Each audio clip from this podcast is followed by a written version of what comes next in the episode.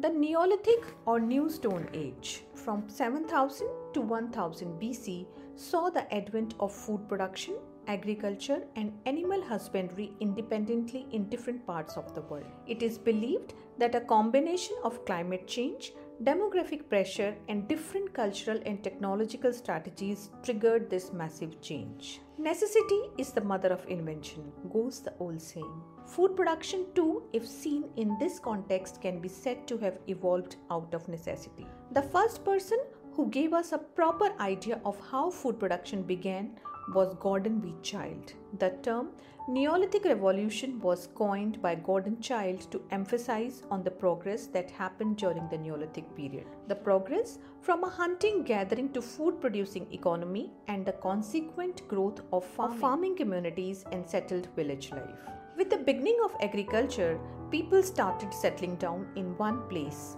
Sedentism, a key feature of the Neolithic, proof of agriculture comes from remains of charred seeds of domesticated plants and that of animal domestication from the bones and teeth of animals showing significant morphological changes. Neolithic households normally lived in built huts of mud, reeds, logs, stones, or with these plastered with clay. For assistance in such activities, they manufactured a greatly large assortment of specialized tools.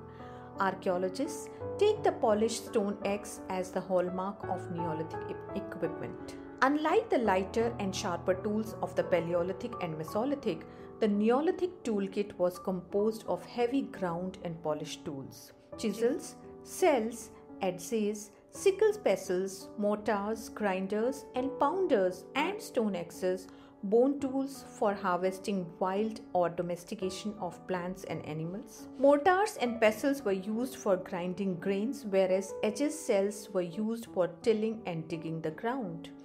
Pottery invention of wheel and crafts like spinning, weaving, and bead making reveal both the skills and exchange networks of Neolithic people. Sites The earliest evidence of agricultural life based on wheat, barley, cattle, sheep, and goat in the subcontinents come from the site of Mehrgarh on the bank of the Bolan River in the Kutchi plain of Baluchistan.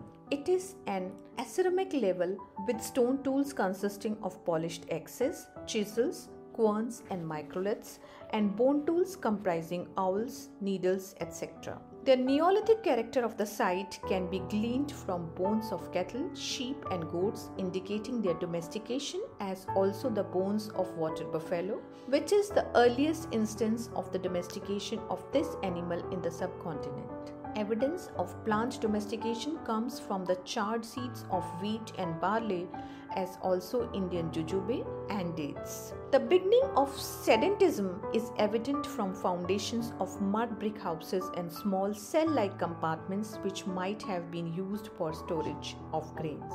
Evidence of the North Indian Neolithic cultures comes mainly from the Kashmir Valley and is represented by a large number of sites above the floodplains of River Jhelum. The two principal sites of the area are Burzahom and Gufkral, northeast and southeast of Srinagar, respectively.